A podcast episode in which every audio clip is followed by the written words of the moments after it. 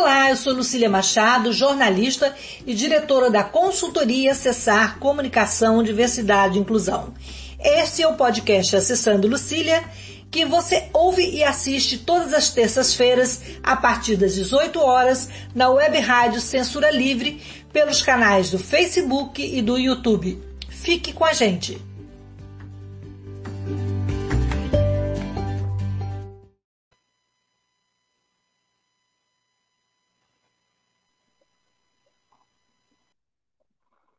Olá, boa tarde. Eu sou Lucília Machado. O nosso podcast Acessando Lucília hoje vai falar de doenças raras. Para falar sobre esse assunto é, tão importante, é, nós vamos receber aqui duas mulheres raras, Dani Americano e Natália Fonseca. É, antes de passar a palavra para as meninas, que vão falar das suas síndromes e nesse mundo raro, é, eu vou me apresentar. Eu sou uma mulher branca, de cabelo castanho, e estou com óculos dourado, uma blusa com fundo preto, bege e vermelho.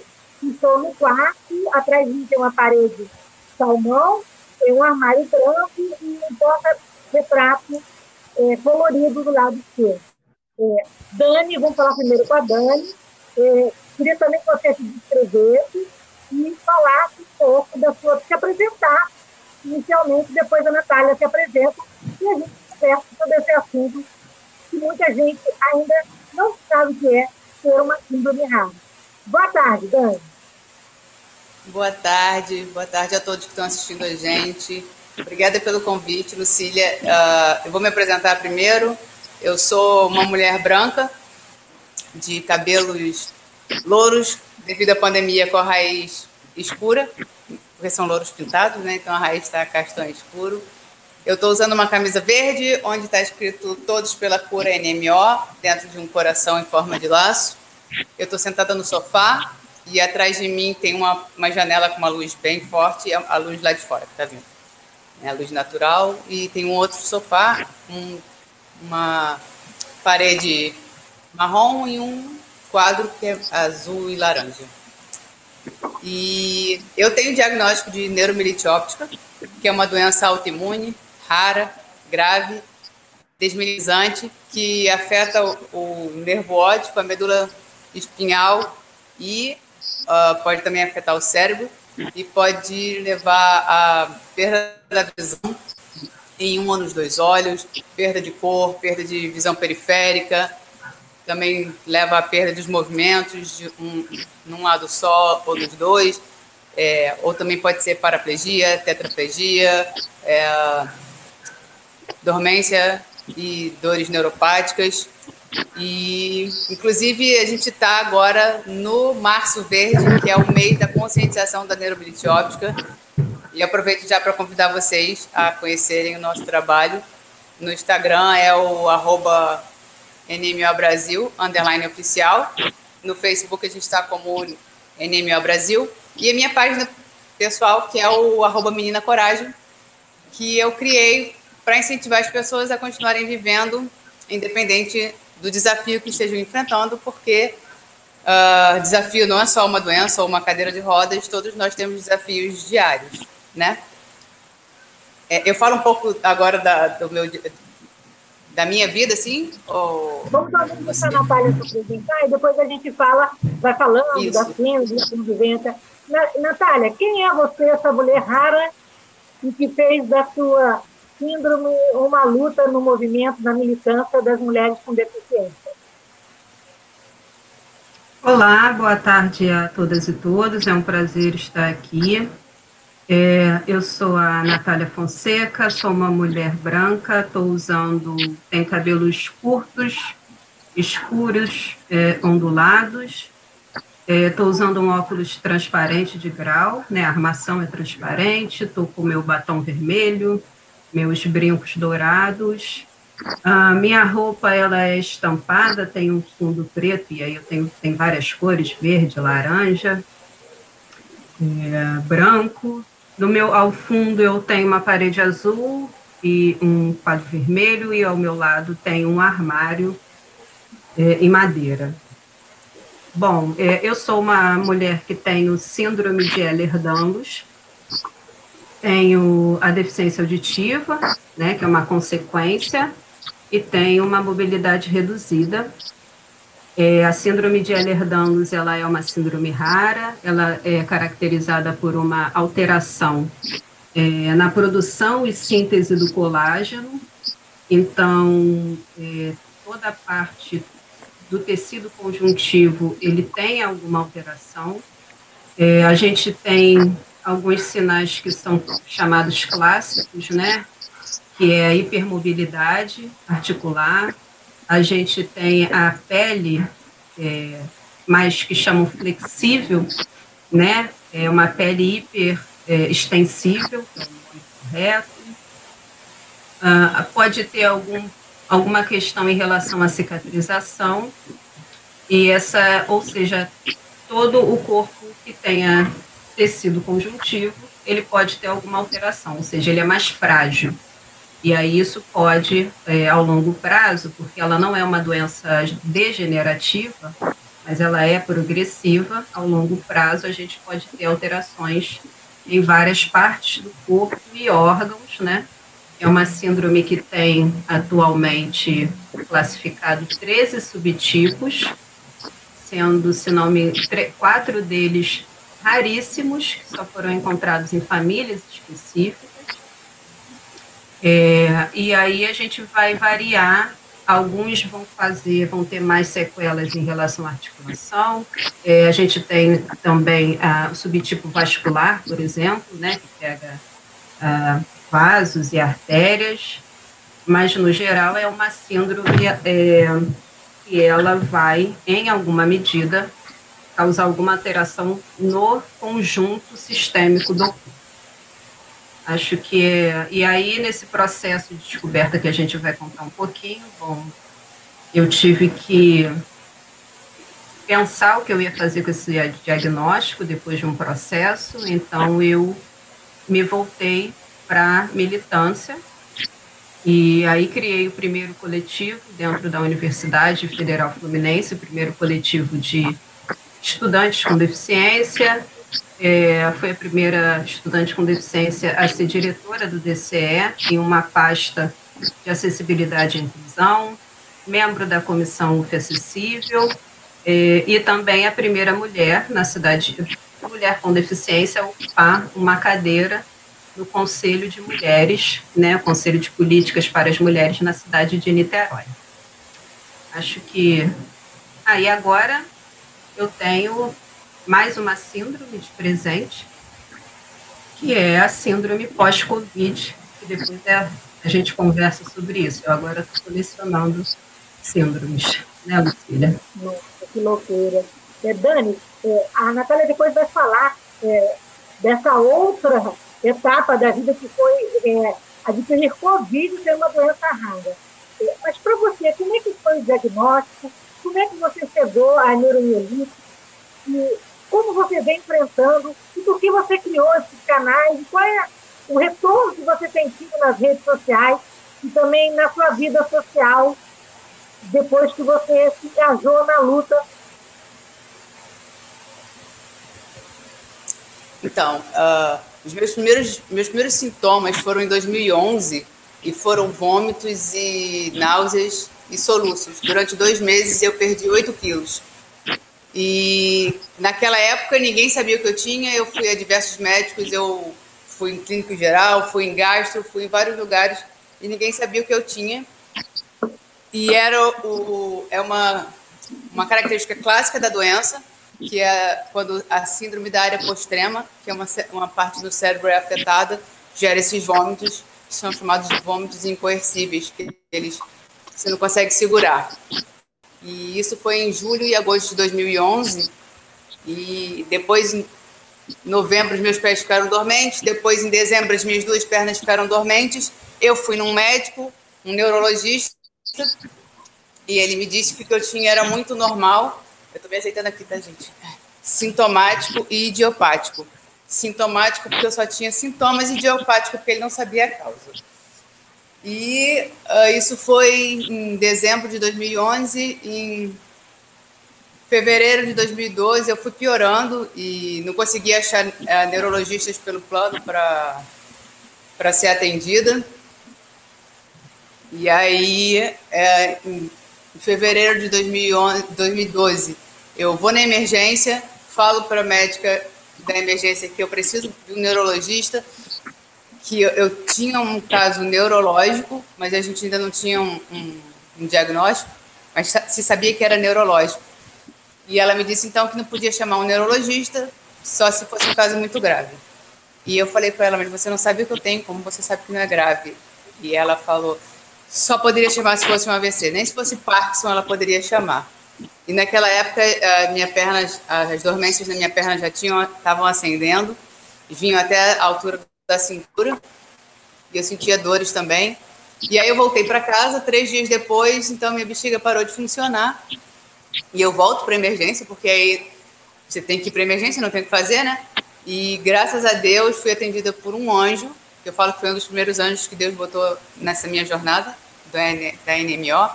E eu fui pela bexiga que não estava funcionando. E ele me perguntou: Eu vi que você está arrastando as pernas. Por quê? Aí eu expliquei tudo desde os vômitos, mesmo sem saber que o vômito tinha a ver com a questão. Mas era tão absurdo que eu tinha que comentar, né? E aí ele falou: vou te internar no CTI neurológico, porque eu acho que a sua dor nas pernas tem a ver com, tem a ver com a sua bexiga. E aí ele me internou, eu passei 33 dias internada. Durante os 33 dias, cada dia que o médico entrava no meu quarto, eu tinha um diagnóstico diferente, porque não se sabia qual era é o meu diagnóstico. E até que um dia a médica decidiu que o meu diagnóstico era mielite por deficiência de vitamina B12 e que ela ia me dar alta porque eu ia ter que repor vitamina B12 para o resto da vida. E naquela semana eu estava sentindo as piores dores da minha vida. E eu expliquei a ela, todos os médicos que me atenderam naquela semana colocaram isso no prontuário, mas ela disse que minhas dores eram do, do colchão, que eu estava muito tempo internada, então que eu ia para casa. E eu, naquela época perdida, nunca tinha ido para o hospital, além de ter filho, né? Tive alta e fui para casa. Fui para casa já andando. Eu, cheguei a perder os movimentos no hospital, mas fiz um tratamento. Fui para casa conseguindo caminhar, tipo, caminhar é, com é, andador e 10 passos, tá? Mas eu ficava em pé, né? Eu tinha condições. Mas eu fui piorando em casa. Só que a médica falou que uh, o que eu tinha era muito normal, né? Assim, e a minha dor era do, do colchão, as minhas dores foram piorando e eu não tinha conhecimento do que estava acontecendo. Aí o fisioterapeuta que me atendia em casa foi me atender, me atendia no hospital e foi me atender em casa. E ele falou: Dani, você está muito pior aqui do que você estava no hospital. Ele ligou para o chefe da neurologia, explicou o que estava acontecendo, e o chefe da neurologia então pede para eu fazer uma ressonância. E só que ressonância não é um, uma, um exame que a gente faz de urgência e emergência, né? E eu então pergunto a ele, você não acha melhor eu internar? Porque aí a gente pode fazer a ressonância, porque no hospital é, que eu estava internada, é, que é o HCN, tem ressonância. E ele falou, ok, você aguenta até amanhã? Eu falei, aguento. E quando eu volto para o hospital, já sem mexer nada do peito para baixo, quando eu faço a ressonância, a inflamação estava até o que os médicos chamam de ponte, do tronco cerebral. Né? Então, eu tinha sério risco de ter uma parada cardiorrespiratória a qualquer momento, porque o, a ponte é justamente a parte responsável pela, por essa parte cardiorrespiratória. E aí, naquele momento, eu falei para minha mãe: a gente precisa de um médico particular, porque os do hospital estão tentando me matar. Era uma brincadeira, mas era verdade. Né? Assim, ninguém sabia o que eu tinha e. E aí, Deus manda o segundo anjo para minha vida, nessa jornada, que é o doutor André, que inclusive é da UF, agora não mais, porque ele está em Boston, mas foi professor da UF. É, e ele, a, ele vê o meu caso e fala: não tem característica de esclerose múltipla, mas tem toda a característica de neuromelite óptica. E foi a primeira pessoa que me diz isso desde o do início dos meus sintomas. Então a gente começa a tratar. E aí, é, só que aí eu perdi os movimentos do peito para baixo, como eu falei, né? Eu tive uma paralisia facial, eu tive uma pitose no olho também. E Só que naquela época não tinha nenhuma informação. A gente não tinha informação na internet. Uma médica uma vez me falou que meu prognóstico era de cinco anos. Né? Eu tomo imunossupressor e eu falei, e que pode acontecer? Ah, você fica com o corpo mais aberto a ter câncer, por exemplo. Eu falei, nossa, que informação legal, né? E aí, como que a gente sabe se isso vai acontecer ou não? Aí ela falou assim, ah, só vai saber com o tempo. Quer dizer, não tinha nenhuma informação para passar, né? E aí eu tive a oportunidade de participar de um congresso nos Estados Unidos que é para pacientes, de uma fundação que é, arrecada fundos para investir em pesquisa para neuromielite óptica. E então eu comecei a ir para lá como convidada e voltar com informações para os pacientes aqui. E eu então criei a página o NMO Brasil para isso, para levar informação para os pacientes. Inicialmente era para levar informação para os pacientes, mas ao longo desse tempo é, a gente vem. É, hoje eu me reúno com outros pacientes. A gente tem um grupo, né? Eu comecei sozinha, mas hoje a gente tem um grupo, somos seis pacientes, e que a gente é empenhado em levar informação para a sociedade civil, para a sociedade médica não neurologista e para a sociedade política. Uh, para a sociedade civil, porque as pessoas não conhecem a NMO, não conhecem os sintomas, né? tem os sintomas visíveis, mas também tem os invisíveis. A gente tem dores crônicas, fadiga excessiva, de não conseguir se levantar da cama. E às vezes, o que é muito triste, os familiares das pessoas, dos pacientes, eles falam: ah, isso é preguiça, isso é depressão, é falta de vontade de viver.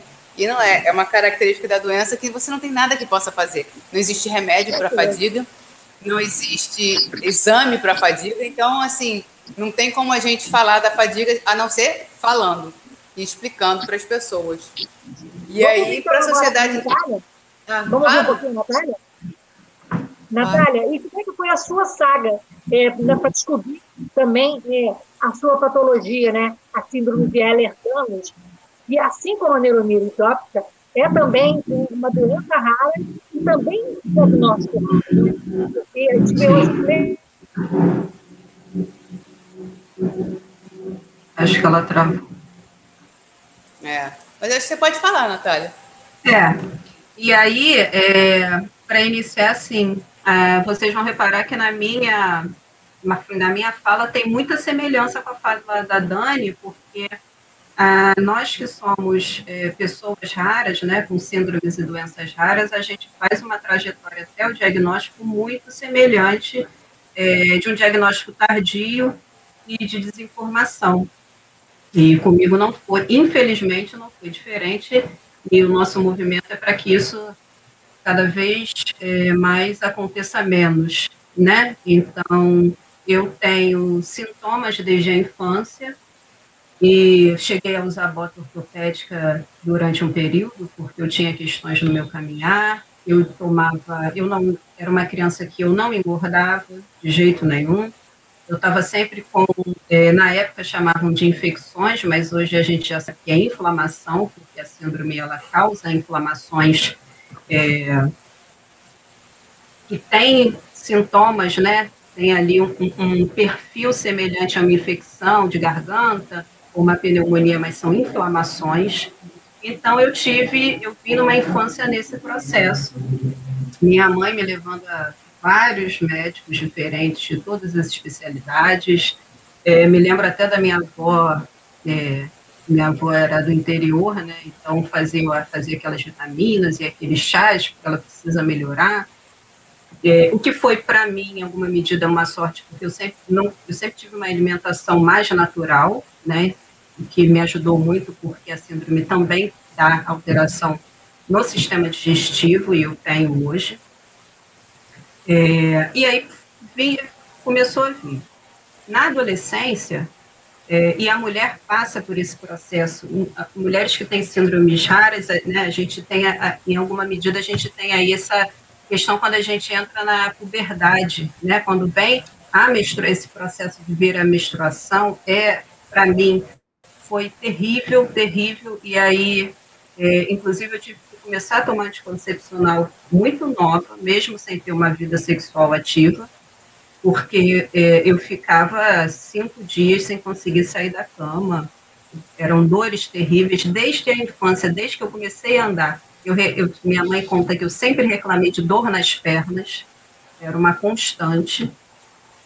E aí, por volta do final da adolescência, ali por volta dos meus 16 anos, eu tive uma crise muito severa, é, porque está dando microfonia. Eu acho que a Lucília deve estar com os dois abertos.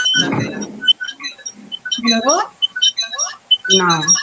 Tem que tirar o som de um, Lucília. Saiu. Bom, e, e, aí nesse meu processo, quando eu entro na adolescência, eu comecei, comecei a ter luxações. Então, eu sou uma pessoa que eu já imobilizei todas as, as articulações do meu corpo, já foram imobilizadas. É, só o quadril é que eu não engessei, porque de resto, até o pescoço, eu precisei usar imobilização. Eu colecionava né, aquelas é, as órteses e próteses era, era coleção em casa, minha ficha no ortopedista era extensa. E aí vem essa. Ela é desajustada, ela é assim mesmo, ela já é uma criança que né, já tem uma saúde fraquinha. Isso veio vindo. Só que no final da adolescência eu tive essa crise, que foi uma crise que se assemelhou muito a uma crise alérgica, é, a ponto de eu não conseguir colocar roupa, ninguém descobriu o que eu tinha. Logo em seguida eu tive um problema é, sério de é, fígado e vesícula. Fiz uma cirurgia para tirar a vesícula. E daí para frente eu comecei a ter sucessivas crises que precisaram de internações. Passei por internações muito pesadas. É, e aí, nessas internações, era sempre a mesma pergunta, porque eu já estava ali no final da adolescência, então era sempre a mesma coisa. É, que droga você usa? Porque eu era taxada como usuária de droga, não estava querendo dizer o que, que eu estava usando, e eu sempre tinha que fazer, assinar é, documentos para que fizessem exames de ISTs, porque achavam que eu tinha, sabia que eu tinha alguma coisa e não queria contar. Então, toda a internação minha era esse processo. É, comecei a não conseguir a perder o movimento do meu braço esquerdo, da minha perna direita, eu não conseguia me sustentar, eu tinha crises de dores terríveis, até que disseram que o que eu tinha era psicológico, porque não achavam nada. Então, eu fui encaminhada ao psiquiatra, é, e aí nessa, nesse processo do psiquiatra, eu, e aí eu já estava num ponto que eu não conseguia comer, né, porque eu já estava com alteração digestiva, eu já estava tendo sucessivas pneumonias, que na verdade é inflamação do sistema respiratório. Eu não conseguia mais me sustentar em pé. Fui para o psiquiatra, passei um período sendo tratada como uma paciente de saúde mental, até que um dia é, eu li um relatório do psiquiatra que estava escrito que eu era maníaca, depressiva, com tendência suicida. E aí eu discuti com o psiquiatra e falei, mas eu nunca tentei suicídio. Ele, não, mas você vai tentar, eu tenho certeza que você vai tentar. E aquilo, eu fiquei pensando naquilo, falei, gente, não vou tentar, né? Nunca tentei. Aquilo começou a me incomodar. É, nessa época eu ainda tinha acesso a plano de saúde, e aí comecei a fazer, é, usar tudo que eu podia, desde plano de saúde até consultas particulares, gastei muito dinheiro, até dinheiro que eu não tinha com consulta particular, e nada dava jeito. E aí eu realmente fiquei cansada daquilo. Estava é, cansada, porque chega uma hora que a gente cansa, eu falei, ah, eu vou assumir esse diagnóstico, deve ser isso mesmo. Até que eu tive uma, uma crise, é, conversei com um ortopedista, o ortopedista, ele me deu alguns sinais do que poderia, ele falou, olha, você tem essa essa característica, e a partir daquilo ali, eu comecei a fazer pesquisa por minha conta. Nessas pesquisas vieram, comecei a descobrir que tinha síndrome rara, que o que, podia, né, uma gama de síndromes raras, mas eu ainda não tinha acesso, porque nessa época eu já não tinha, já estava em tratamento pelo SUS.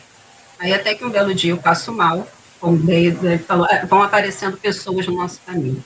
Passei mal, fui encaminhada para uma UPA, e aí a importância da saúde básica no diagnóstico precoce dessas síndromes, isso é fundamental nesse processo, porque dentro dessa UPA tinha um médico residente do Antônio Pedro. E o Antônio Pedro é um espaço. É, é um espaço de. Né? Mais uma vez o SUS. Nessa época eu nem era estudante da UF ainda. É, o Antônio Pedro, né, o nosso querido Antônio Pedro, AP, ele é o espaço de alta complexidade. E esse residente começou a me orientar, dizendo que poderia ser uma síndrome rara, enfim, que eu de, devia buscar o caminho é, para tentar ser atendida no Antônio Pedro. Assim fiz. E aí, dentro do Antônio Pedro, eu já cheguei no, no Antônio Pedro, assim, numa situação bem ruim, muito ruim, é, de não conseguir andar, com vários diagnósticos. Eu, houve uma época, inclusive, que eu tive que tomar medicação que era usada até para. que é usada, né? Mas no meu caso foi oral para. É, gente, para câncer, né? Para tratamento de câncer, quimioterapia, perdi cabelo, fiquei inchada, foi um terror. Enfim. E aí, no Antônio Pedro, que fizeram todo o processo de anamnese, todos os exames, é que eu consegui ter o meu diagnóstico. E aí, no momento em que o médico falou para mim, olha, é, a gente, eu preciso te falar uma coisa, você tem uma síndrome rara, a síndrome de Ehlers-Danlos e tal. Eu já tinha passado por um processo tão ruim, tão ruim, que mesmo ouvindo que eu tinha uma síndrome rara, que não tinha tratamento, eu fiquei aliviada, porque pelo menos eu descobri o que eu tinha.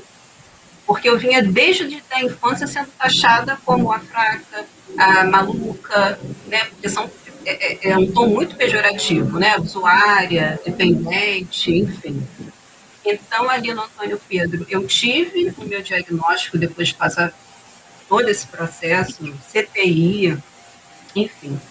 É, tive o meu diagnóstico e o Antônio Pedro fez essa rede que hoje eu faço, há muitos anos já faço acompanhamento na FR, Associação Fluminense de Reabilitação.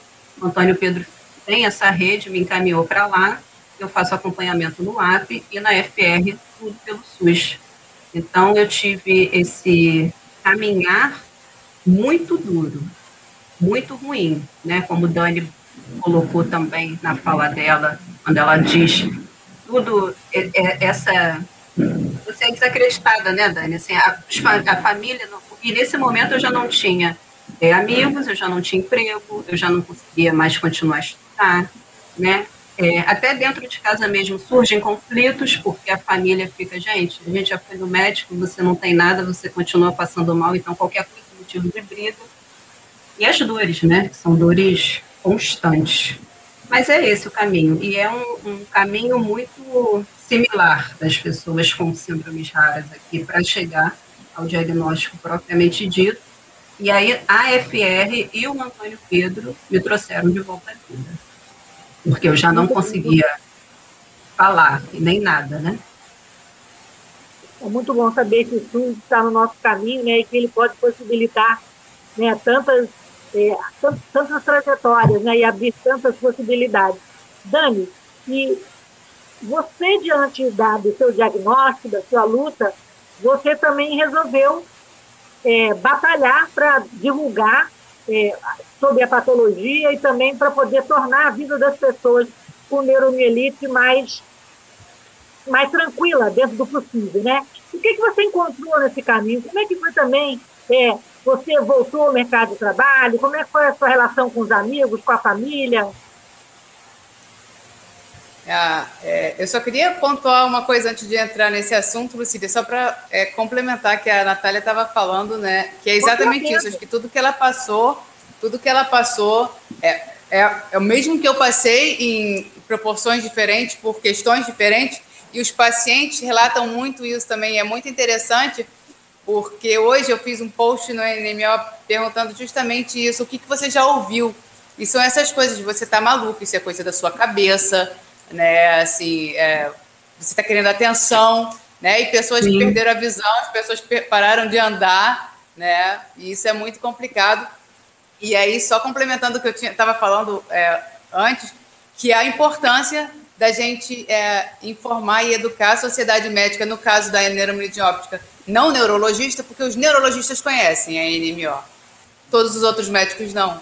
Então, se, é, claro que eles não têm como se aprofundar, porque é uma doença neurológica, mas se a gente conseguir levar um pouco de informação para esses outros médicos e eles se depararem com, um quadro desse e, dizer, e puderem dizer assim, olha, vou encaminhar você para um neurologista porque isso é um quadro neurológico, a gente pode estar tá aí é, antecipando o diagnóstico e diminuindo sequelas, e essa é a grande importância, né? E aí você aí você me perguntou o que, que eu encontrei, né? Então, na realidade, eu encontrei nada. a gente não tinha nada. Porque a, a NMO, como é muito rara, ela não é nem reconhecida ainda pelo SUS como doença. Então, a gente não tem nenhum tratamento, não tem um PCDT, que chama, né, que é um, um, um protocolo de tratamento para a doença. E muitos pacientes ainda são obrigados a ter um, um laudo médico com o CID, né, que é o, é o nome internacional da doença, né, o Código Internacional da Doença, para uma outra doença para poder ter acesso ao tratamento. Porque se botar lá que é NMO, que é o CID G36, uh, muitas vezes não consegue, através do SUS, né, uh, o medicamento. Então, a gente vem batalhando, vem trabalhando nesse sentido, né, de, de levar informação, mas de buscar também essas, uh, essas políticas públicas, né, que era o terceiro ponto que eu ia falar, né, a importância da gente é, informar também os políticos, porque se eles não sabem que a gente existe, como que eles vão fazer é, políticas públicas para a gente? Né? Assim, são 7 mil doenças raras. Uh, a gente mal consegue, para quem é política pública, para quem não tem doença, imagina para 7 mil doenças diferentes. Né? Então, é, a gente tem que trabalhar nisso para dizer que a gente existe, que a gente está aqui. Somos raros, mas somos muitos pacientes. Né? Só no Brasil somos mais de 13 milhões de pacientes de diversas doenças. Né? A NMO ela não tem ainda um número contabilizado, porque existe muito diagnóstico errado e muita confusão com a esclerose múltipla. Até pouco tempo, acho que 10 anos talvez, a NMO era considerada uma vertente da esclerose múltipla, então ainda tem muito essa confusão de diagnóstico, o que atrapalha muito, é muito ruim, né? Mas a gente vem trabalhando para isso e a gente, é, agora, é, ano passado, em dezembro de 2020, foi aprovado pela Anvisa um medicamento que é específico para neuromielite óptica, porque até então a gente não tem. A gente também usa diversos medicamentos, a gente é, usa para outras doenças, né? Mas são imunossupressores. Eu não sei se a doença da Natália ela é é, anti, é autoimune não, né? Ela só é rara, né? É, a minha tem o um fator hereditário, né? mas esse processo autoimune é, ainda está sendo estudado, porque a sede tem essa questão também de não, ainda não se tem muita informação, mas até o momento não. Ah, entendi. É, porque a, a, a neuromielite óptica, ela é autoimune, não, então a gente toma é, imunossupressor, que é para é, que o corpo pare de se autoagredir, que isso é uma doença autoimune, né? A doença autoimune é o seu Sim. próprio sistema imuni, é, imunitário, né, agredindo o seu corpo. Então, a gente toma remédio para isso. É, muitas vezes, corticoide também, nos, nos, momentos de surto, faz uso de corticoide é, endovenoso para conter o surto, porque é uma doença inflamatória, então ela pode ter picos de surto a qualquer momento. E aí, esses surtos eles podem afetar os olhos ou a medula. E e aí eu me perdi no que eu estava falando, Lucília, porque também isso é uma consequência que eu estou agora. Não sei se é da idade, da doença ou dos remédios, mas eu boto na conta da doença, fala que é da idade não que pega mal para mim, entendeu? Nada. Tem... Eu esqueço. Mas então, vamos aproveitar para a Natália falar.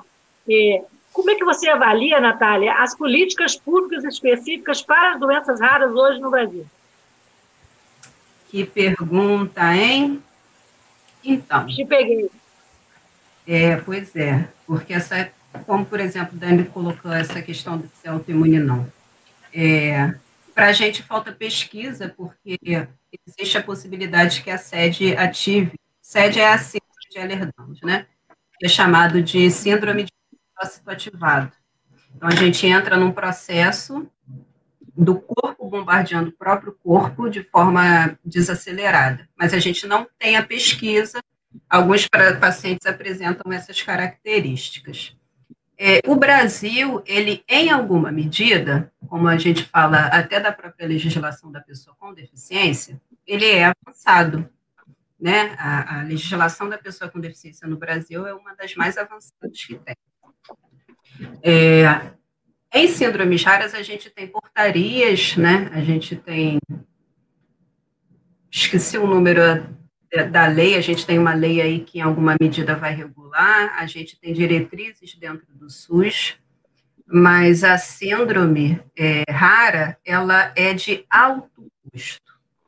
É, medicações, a gente não tem, exatamente por serem raras, a gente não tem no rol da ANS todas as medicações necessárias. Eu mesmo não tenho acesso a medicações, inclusive porque tem medicações que nem aqui no Brasil estão, estão fora, elas precisam ser trazidas para cá.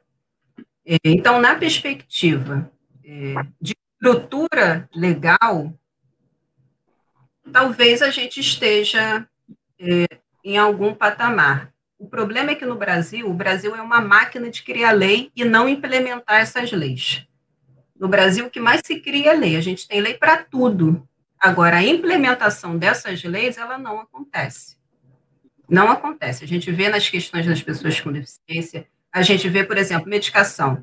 É, eu entro lá, posso solicitar via Ministério Público, por exemplo, eu vou ter prioridade, né, porque isso é uma questão de saúde, porque tem a questão da deficiência, mas o remédio não vai chegar, né, porque fica um embate jurídico, o remédio não chega, então essa vontade política falta muito no país. Falta. É, é, é um processo sistemático de não cumprir com o que deve ser feito. Os grandes centros de. E uma outra coisa, a gente, quando fala sobre pessoas com síndromes raras, doenças raras, pessoas com deficiência, a nossa sociedade pensa só numa perspectiva de remédio de médico. É como se a gente só precisasse disso. Só que a gente tem que lembrar que existe a segurança alimentar, porque a alimentação é fundamental, fundamental. A gente tem que pensar na perspectiva do mercado de trabalho, né? Porque as pessoas hoje estão no mercado de trabalho é, através de cotas, e mesmo assim nós temos ali uma as pessoas com deficiência são as que têm as posições no mercado de trabalho. E eu estou falando com deficiência porque, em alguma medida, pessoas com síndromes e doenças raras elas desenvolvem alguma deficiência, né? Não todas, mas em alguma medida elas vão desenvolver. Mas pessoas com síndromes de doenças raras e deficiências estão ali. É, são as piores posições do mercado de trabalho e que ganham os menores salários. Não existe ninguém abaixo existe, é, é, que estão mais precarizados seriam é a população trans, porque sequer entra no mercado de trabalho, né? É, então, a gente está falando de mercado de trabalho, a gente está falando da perspectiva do acesso ao cuidado, né? E um cuidado é, manutenção, um cuidado de inicial, porque não são todas as pessoas. A gente tem que entender que quando a gente fala de política pública, o recorte de classe é fundamental. Porque quem não tem acesso a. não tem recurso financeiro, não tem dinheiro para pagar um, um, bom tratamento hoje no Brasil e tem uma doença, uma síndrome rara, morre. Morre sem diagnóstico, morre sem o tratamento. Então, a gente precisa entender que essa política pública no Brasil, ela pode até ter lei, mas a implementação é péssima, péssima, é terrível. São poucos centros, é o não acesso à medicação, não tem acesso a alimentação, não tem acesso ao cuidado, não tem acesso a profissionais, porque o próprio país não faz é, esse movimento de formar profissionais, de criar centros, de incentivar a atenção básica de saúde, de garantir uma segurança alimentar para essas pessoas, para nós. Né? Eu mesma sou uma pessoa que não tem restrição alimentar. E se eu não ganhar o dinheiro para comprar minha comida, né, como é que fica? Isso é fundamental nesse processo. Então, em política pública para doenças e síndromes raras, é, podemos ter tido até algum avanço, mas a gente tem que andar e andar muito. E se as pessoas com síndromes e doenças raras não tomarem a rédea disso, a gente não vai caminhar. Mas esse é um outro assunto que depois eu falo. Dani, você quer complementar a fala de Natália? Tô... Vou só comentar que esses dias eu, eu participei de uma, uma palestra também com pessoas com doenças raras e uma pessoa que é muito atuante na parte política, ele falou que quando a gente chega lá, que eles entendem a gente como, eles chamam a gente de pacientes caros, né? Fazendo a, a, uhum, a brincadeira do raros com caros, porque justamente eles, os políticos, né, assim, enxergam os pacientes que são, eles acham que são poucos, mas com alto custo, e enxergam como cifras, né? Cifras que eles não querem gastar. E quando você fala da questão do que não é só o remédio, né? É, é, é o tratamento multidisciplinar, porque também a pessoa precisa de fisioterapia, muitos precisam de fisioterapia, atendimento psicológico, para o paciente e para a família, porque a gente não pode esquecer que essa família ela sofre também com a, a questão da doença rara, né? E na questão do, da pessoa com deficiência, é, também participei de uma palestra no dia 20, foi para uma turma de MBA em gestão de RH, e a gente falando sobre isso. E uma, uma coisa para mim é muito chocante é como é, assim, existe uma lei para obrigar que as empresas contratem pessoas com deficiência, né? E quando você procura assim vaga de emprego para pessoas com deficiência, 95% dessas vagas elas são em nível operacional, são para é, auxiliar administrativo, como se uma pessoa com deficiência não pudesse é, atuar em outro outro segmento, né, fazer outra coisa e ter mais qualificação. E ano retrasado, eu participei é, numa, nessa mesma turma, só que uma outra turma né, nessa mesma nesse mesmo curso, e uma pessoa fez um comentário que eu fiquei chocada, que ela falou assim mas a gente então é obrigado a tirar uma vaga de uma pessoa com qualificação para botar uma pessoa com deficiência. E a minha mãe estava sentada do lado dela e comentou assim: Mas quem disse a você que a pessoa com deficiência não tem qualificação? Quem disse a você que a pessoa com deficiência não tem mais conhecimento de mais idiomas, tem mais é, MBAs, pós-graduações, né? Assim, e experiência que seja. Então as pessoas têm esse preconceito com a pessoa com deficiência como se a deficiência fosse limitante é, para fazer outras coisas, né? E no meu caso, por exemplo, a minha deficiência é física, eu sou cadeirante, mas eu não tenho deficiência intelectual, então assim, né? Eu posso competir de igual para igual com outros outros, é, eu sou advogada, né? Com outros advogados que têm ou não deficiência, né? Então, eu acho que a gente precisa trabalhar. E aí, também complementando a Natália, é, se a gente não fala por a gente, as pessoas nunca vão saber. Né? Então, eu, eu acho muito importante essa questão da informação e da educação. Não só da neuromielitíoptica, eu falo muito da NMO para que as pessoas entendam a doença, seus sintomas é, e sequelas visíveis e invisíveis, mas da deficiência também para as pessoas entenderem, entenderem a necessidade, as necessidades que uma, eu sei das necessidades que uma pessoa na cadeira de rodas tem né? Assim, as minhas necessidades, porque também outras pessoas têm outras. Mas essa questão, por exemplo, da audiodescrição no início das lives é sensacional. É, que é uma coisa que eu estou aprendendo, eu tenho feito, inclusive, nos meus posts, eu boto lá o hashtag para todos verem tento fazer uma descrição da imagem. Não é uma deficiência minha, não é uma necessidade minha, mas a partir do momento que a gente sabe conhece uma necessidade de uma outra pessoa, sempre que a gente puder ajudar e ajudar a, com que a vida dela seja mais fácil, é por que não fazer, né? Eu falo que enquanto a gente não sabe, é ignorância no sentido literal da palavra, né? Não tem como a gente saber, não tem como eu saber da necessidade de uma outra pessoa se eu não passo pelo que ela passa, né? Isso é ignorância e é normal. Mas a partir do momento que você toma conhecimento, se você não faz alguma coisa a respeito, deixa de ser ignorância passa a ser falta de empatia, né? Então, eu tenho é, assim, trabalhado bastante nessa questão da conscientização e da informação nesse sentido. Eu acho muito importante. É, acho que é isso. Natália, voltando a falar do capacitismo. É, capacitismo não é uma coisa rara no, no mundo das doenças raras, das patologias, né? Eu queria que você aprofundasse mais um pouco desse assunto e falar como é que você é, foi recebida, como é que foi seu convívio na universidade tendo uma síndrome rara. Eu sei que você começou usando muleta, depois você parou, mas você também teve muitos episódios e muito é, histórias para contar no convivência com professores e com alunos na sala de aula, né, Natália?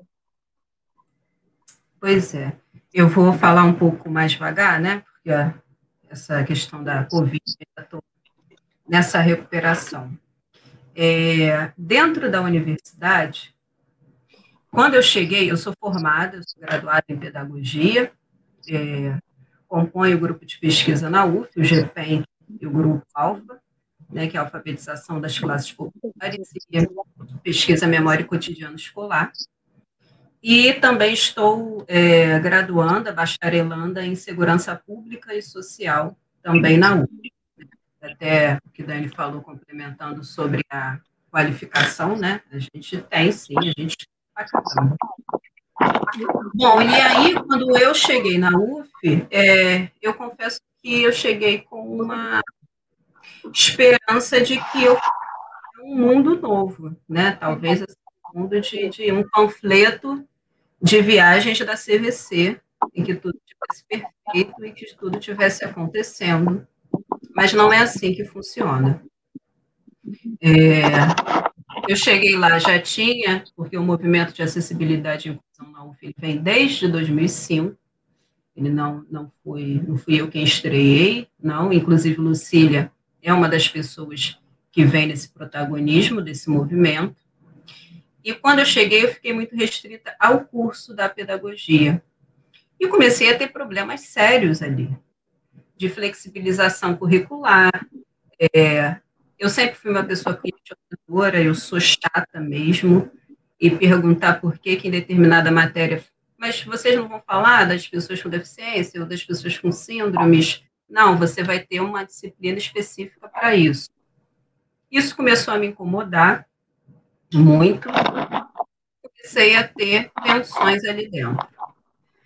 É, nessa, eu já estava no grupo de pesquisa, né? Continuei, é, inclusive é, a minha orientadora. Eu tive, tive problema, porque eu me inscrevi para vários grupos de pesquisa e fui recusada vários, não pela minha, é, pelo meu empenho, pela minha vontade ali, ou pelo meu conhecimento, mas muitos grupos de pesquisa disseram que eu não podia compor, não podia estar porque não tinha como é, adequar as minhas necessidades. É, a professora Carmen Pérez, ela me acolheu e é, é, hoje em dia é minha amiga pessoal, também minha orientadora, então eu digo que se hoje eu sou formada, sou uma pedagoga pesquisadora, eu devo a ela, a professora, que ela me acompanha, ela comprou essa, ela sustentou né, isso junto comigo nesse processo acadêmico, mas foi muito difícil. E aí eu comecei a criar, ter, ter tensões ali dentro, e, e, e eu me questionava se eu falei, gente, não é possível, se a pedagogia, né, que é um curso de educação, é assim, como é que devem ser nos outros cursos? Comecei a caminhar, conhecer Lucília, Mariana, enfim, as pessoas que já vinham nesse processo de acessibilidade, é, se não me engano, 2016. E ali, por volta de 2017, tivemos a primeira audiência pública. E isso começou a se expandir dentro da universidade, e aí veio a criação do coletivo, veio a, a criação de, da política institucional dentro da universidade. Mas o ambiente acadêmico ele não é um ambiente que acolha pessoas com síndromes raras e nem com deficiência. É, nós temos na UF políticas, nós temos resoluções, mas o grande, a grande questão é a nossa barreira atitudinal, né? Que a UF não é diferente da sociedade. A sociedade também é assim. Então. Natália. Gente... Oi, fala. Eu acho que a gente vai precisar fazer um intervalo, não é isso, Antônio? Ih, cadê o Antônio, gente? Alô, produção? Alô, produção? Bem, Antônio, quando você quiser fazer o intervalo, Eu acho que ele vai fazer agora. Vai fazer? Sintonize a programação da Web Rádio Censura Livre pelo site www. Bem, Natália, continua aí contar a sua saga. E quando o Antônio estiver pronto para fazer o intervalo, ele sinaliza e a gente faz o intervalinho. E, tablet, e continuar a ouvir um pouquinho da sua história, da Dani. Smart TV. Nesse momento raro em que estamos vivo, colocando aqui para o público um pouco do universo das, das patologias e síndromes raras. E reapresentações. Acompanhe também a live ao vivo na página da Web Rádio Censura Livre, no Facebook ou pelo canal do YouTube. Não deixe de dar seu like e compartilhar com os amigos nas redes sociais. Assista ainda no Facebook e no YouTube as edições anteriores. Procure-nos no YouTube em youtube.com barra c barra censura livre e se inscreva no canal. Não deixe de clicar no sininho para receber as notificações de novos vídeos. Web Rádio Censura Livre, a voz da classe trabalhadora.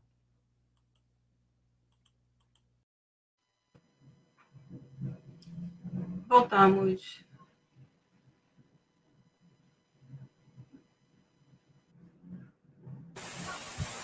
Seu microfone, Lucília.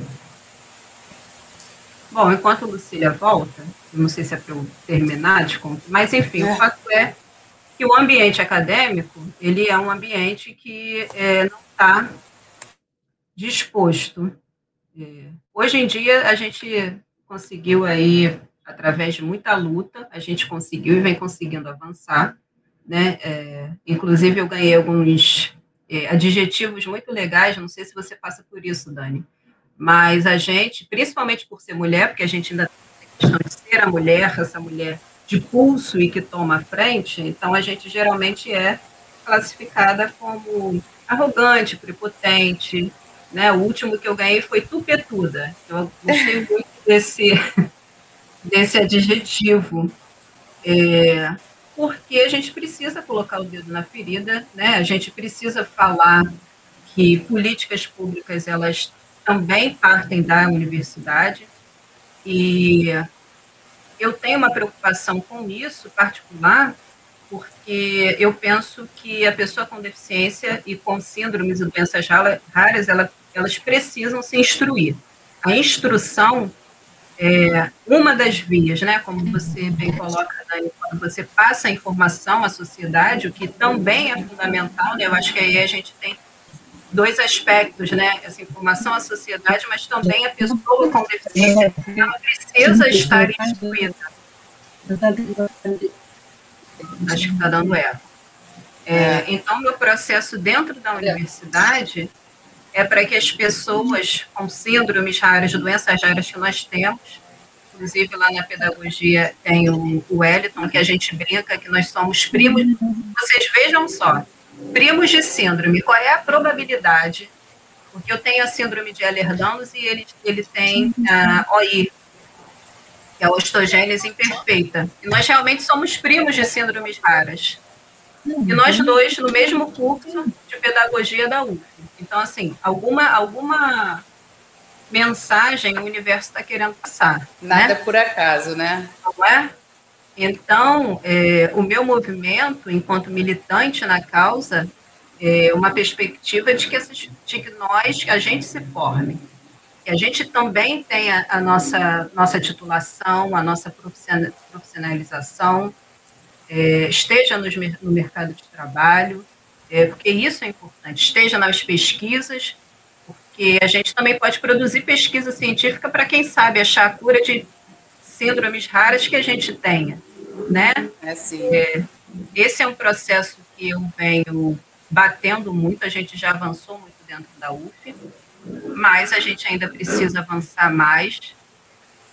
Porém, essa questão da barreira atitudinal, ela é problemática, né, Dani? O que, que você acha? Eu estou falando pra caramba. Sabe o que eu acho? Eu acho que a gente esbarra muito, assim, os próprios, as próprias pessoas com deficiência e com síndromes raras, é, esbarram no preconceito da sociedade mesmo. Né? Deixa eu só vir aqui para aparecer. Da sociedade. Então, a, a, sociedade acha que a gente não pode e impõe essa, essa, esse preconceito, né? E, e muitas pessoas elas acreditam nisso, né? E eu acho que isso que você falou de, de é, educar as pessoas para que elas se, se, se é, você usou a palavra agora também Instruir, mas é, instrução. Se instruam, exatamente. É, eu, esses dias um, um, rapaz veio comentar lá na minha página falando que ele perdeu a visão, então que ele queria ler, que ele queria dirigir, que ele queria fazer não sei o que e tal. Eu falei para ele, olha, dirigir eu acho realmente que você não vai poder, né? Possa fazer. Mas ler, existe um monte de, de audiobook, então assim, é, há formas de você ler, né? Não é, não é você olhar para o problema e dizer, olha, então eu não posso fazer porque não tem mais. Óbvio que a gente precisa ainda é, crescer muito nesse sentido. Mas se as pessoas que têm a deficiência não buscarem isso, não fizerem, não se instruírem como você está colocando, né, nunca vai ter. É, até sexta-feira eu tive no, na Câmara aqui de Niterói, era um evento sobre doenças raras, e aí uma pessoa é, falou assim, não, porque Niterói é a cidade mais acessível, não sei o que e tal. E aí o, o vereador falou assim, ah, quem quiser fazer algum comentário né, no final da, da sessão. Eu falei, olha, eu queria fazer um comentário. Eu não sei aonde que, assim, aliás, minto. É, eu queria dizer que Niterói, ela não é acessível. Ela parece acessível, mas ela não é. Niterói tem uh, uma rampa em cada esquina. Só que cada rampa tem uma, uma angulação diferente, que causa transtornos terríveis para quem vai subir aquela rampa, né? E eu só descobri isso quando eu me tornei cadeirante. Quando eu era, quando eu não era cadeirante, eu já tinha amigos cadeirantes e eu também achava Niterói uma, uma cidade extremamente acessível. Toda esquina tem uma rampa. Olha que lindo, né? Assim, onde você vê isso? E aí, quando eu precisei das rampas, eu falei, mas essas rampas não têm a menor utilidade, porque eu tinha uma cadeira de rodas que era motorizada, que numa rampa é, ali na Otávio Carneiro, ela, a cadeira de rodas ela caía nas rodinhas é, de, de segurança e eu não conseguia subir. Uma pessoa tinha que empurrar a minha cadeira motorizada. No final da, das rampas, às vezes tem é, bueiro, né? E aí então a roda fica presa ali, ou você tem que pular aquele bueiro, pular poça d'água. Então, isso não é acessibilidade, né? Só que para vive, pra, e, e, essa pessoa, ela faz parte de uma instituição de que trabalha com pessoas assim, né? Até me choquei com ele falando aquilo. Mas para quem não vive no dia a dia aquilo, é, olhando, você acha realmente que Niterói é acessível. E aí é, é, é, essa, essa é a importância né, da gente trabalhar nessa educação das pessoas, né? Porque é assim, eu falo da deficiência da cadeira de rodas, né? Assim, como cadeirante, né? Eu sei o que eu faço como cadeirante.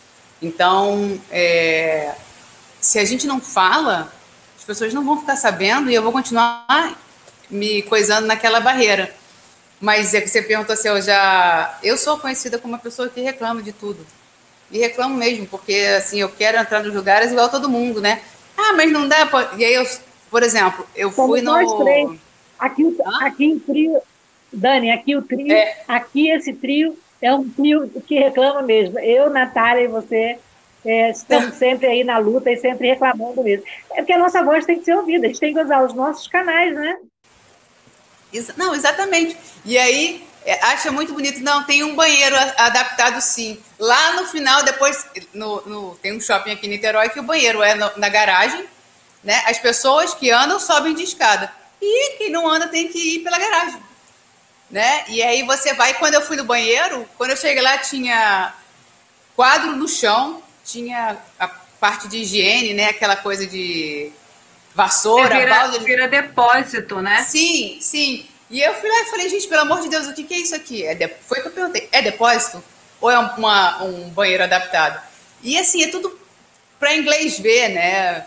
Não faz o menor sentido, isso me incomoda bastante. E aí, mas eu queria só comentar, deixar registrado aqui que a Lucília me perguntou lá no início e eu esqueci de falar, me perguntou como que eu, ah, como foi com a minha família, né? Que eu falei que muitos pacientes têm problema. Eu, graças a Deus, nunca tive problema com a minha eu sempre fui muito e, e, e, como cadeirante, assim, como pessoa com deficiência e como pessoa com uma doença rara, eu sou muito respeitada, graças a Deus, é, em todos os lugares que eu vou. E só nesses lugares públicos aí que a gente tem que se impor, né? Que tem que mostrar que eu preciso.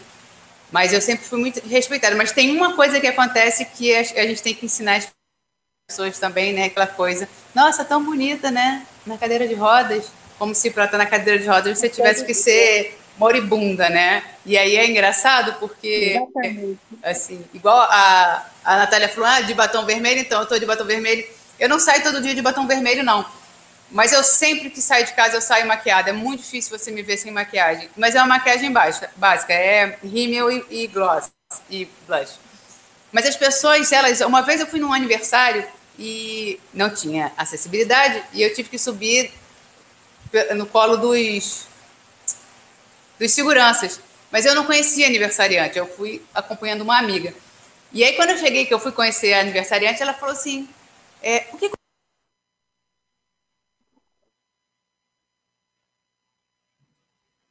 Acho que ela caiu, não? Não, eu, acho que a Dani caiu? Acho que sim. Natália? Oi. A internet, a internet, assim como o nosso assunto, ela está rara. A internet está rara. Ah. E aproveito para fazer um protesto aqui contra a Oi. Realmente está difícil fazer o programa com essa internet que a gente tem hoje, né? Mas é, o ah. tempo está terminando, enquanto a, a, a Dani não volta, eu queria que você fizesse as considerações finais. O que, que você espera dessa política pública para as doenças raras e o que você recomenda às pessoas que estão passando nesse momento por falta de diagnóstico, é onde obter informação e qual a importância do SUS nesse processo que para você foi fundamental. É, bom, são várias questões. Assim, é, quando o Dani fala sobre espaços adaptados, a gente, inclusive, está falando sobre políticas públicas, porque, por exemplo, nós, pessoas com síndromes raras, é, talvez ao longo do dia, a gente precise de um espaço para trocar sonda, né? Porque quem faz alimentação, é, ou para fazer algum processo, algum procedimento, tem, e, e, essa adaptação de espaço ela é muito voltada para questões físicas e, e de medidas, né? não é uma adaptação de, de acolhimento. Isso é um problema muito sério quando a gente fala sobre pessoas com síndromes raras. As pessoas com síndromes raras, elas passam por uma exclusão estética, né? Porque tem, às vezes, tem má formação, às vezes a gente tem alguma questão é, de precisar de órtese, de prótese, enfim ou porque a gente anda com a nossa maletinha de remédio embaixo do braço, ou porque a gente anda com a nossa comida e a nossa comida ali. Então, é, existe exclusão. E aí a política pública ela tem que vir no sentido de compreender, em primeiro lugar, fazendo esse recorte de, de classe que é fundamental, entender que uma síndrome rara, ela não necessita só de uma perspectiva médica. A perspectiva médica é fundamental no processo de, de, tratamento e de qualidade de vida, né? Porque pessoa, eu ouvi muito e ouço até hoje. Ué, nossa, mas você ainda está com isso? Sim, eu ainda estou com isso. Eu ainda estou com, com, uma lesão no meu joelho, eu ainda estou com alguma coisa e eu vou morrer com ela, né? Porque é uma síndrome rara, ela não vai ter cura. Então, a política pública, ela precisa entender que existe, é um conjunto. Você precisa, a gente lá na segurança pública e social, a gente fala, um cinturão de direitos humanos. Então, a política pública, ela precisa vir, sim, a centros especializados, a medicação de alto custo, mas ela também precisa garantir a segurança alimentar, ela precisa garantir um processo de autonomia, seja ele que nível for, da pessoa com deficiência, que as pessoas é, têm o hábito, geralmente confundem é, cuidado com falta de autonomia, né? Então, quem precisa de cuidado não tem autonomia, e não é isso, não existe essa dicotomia. O fato de você precisar de enfermeira ou de técnico de enfermagem de uma cuidadora não significa que você não tem autonomia. Então, o trabalho de autonomia precisa de ser uma política pública que entenda que a instrução, a escola, né? não é só educação básica, é acesso ao ensino superior. A gente teve o Reúne que expandiu a universidade, mas não é suficiente, porque essas pessoas dentro dessas universidades, elas precisam da, de bolsas específicas, né? Na UF a gente tem em número pequeno, mas a gente ainda tem a bolsa para pessoa com deficiência, é, mas a gente precisa expandir isso, né? Porque até que ponto uma pessoa com síndrome rara vai entrar nessa listagem. Então, precisa da assistência estudantil dentro dessas universidades, porque ser uma pessoa com síndrome rara é muito caro, gente. É muito caro. Eu mesma na UF, a gente tem o bandejão a 70 centavos, mas eu não posso comer no bandejão, porque eu tenho restrição alimentar. Então, não é pensar. Natália, eu vou ter que te cortar, A gente Sim, ficaria aqui a noite inteira conversando, mas tá terminando. A gente se empolga e realmente é preciso a gente falar Sim. e contar nossas experiências. A Dani voltou, também caiu. Hoje foi um dia raro aqui também com essa internet, estava falando, Dani. Então, eu queria que você se despedisse e desse a sua mensagem final, as suas redes sociais e também é, agradecer a você, Natália, é, por estar aqui nesse espaço de diversidade e inclusão, é, passando informação, passando é, para as pessoas que estão nos ouvindo um pouco da nossa realidade, que não é só a nossa deficiência, que não é só a nossa síndrome rara, é também um ambiente deficiente que não inclui e que não nos acessa, que não dá acesso à nossa cadeira, à nossa, à nossa visão, à nossa audição. Dani, então eu queria que você desse o recado final e agradecer é. demais a você estar dividindo esse espaço aqui raro. Sim, só para finalizar, quem precisar de ajuda, que eu você que agradeço. Quem precisar de ajuda pode Fala, procurar. Natália. Não, é só para falar que quem precisar de ajuda, como é que você vai fazer o diagnóstico, o que está acontecendo? Você procura a gente que a gente conversa mais e dá essas orientações. Dani. Dá o prazer. seu e-mail, por favor, aí, Natália, para que as pessoas possam entrar em contato. Meu e-mail é Natália Fonseca, Natália com TH, Fonseca, arroba, id.uff.com. Não, ponto .br, né? Natália Fonseca, arroba id.uf.br. Dani, prazer te conhecer, viu? Muito bom nosso bate-papo. Igualmente, minutos, Natália. Dois minutos, infelizmente, para a gente terminar. Tá bom. Eu queria muito agradecer o convite, muito agradecer a troca com vocês aqui. Eu adorei ter conhecido a Natália e conhecer a história dela. É interessante como doenças tão diferentes podem ter é, caminhos tão iguais, né? E desafios tão iguais. É, quem quiser conhecer a minha história como Menina Coragem, está lá no Facebook no Instagram, o arroba Menina Coragem. Você pode conhecer sobre a Neuromeritopia no Instagram, é arroba NMO Brasil, underline oficial, e no Facebook é, é o NMO Brasil. E o meu e-mail também, quem quiser, uh, é dan.meninacoragem.gmail.com foi muito importante esse espaço aqui para a gente conversar, conversar sobre deficiências, conversar sobre uh, os nossos desafios, sobre as doenças. E nesse março, que é um março verde, então, para mim foi mais do que especial. Muito obrigada, Lucília, por ter, o convite. Muito honrada. Gente, então, eu desejo um março verde, muitas conquistas e que nós tenhamos a força para seguir nos desafios é, do dia a dia. O podcast volta na semana que vem e eu agradeço a audiência de todos e lamento a internet que não colaborou nesse encontro. Uma boa noite a todos e até a próxima semana. Tchau, tchau, obrigada. Olá, eu sou Lucília Machado, jornalista e diretora da consultoria Cessar Comunicação, Diversidade e Inclusão.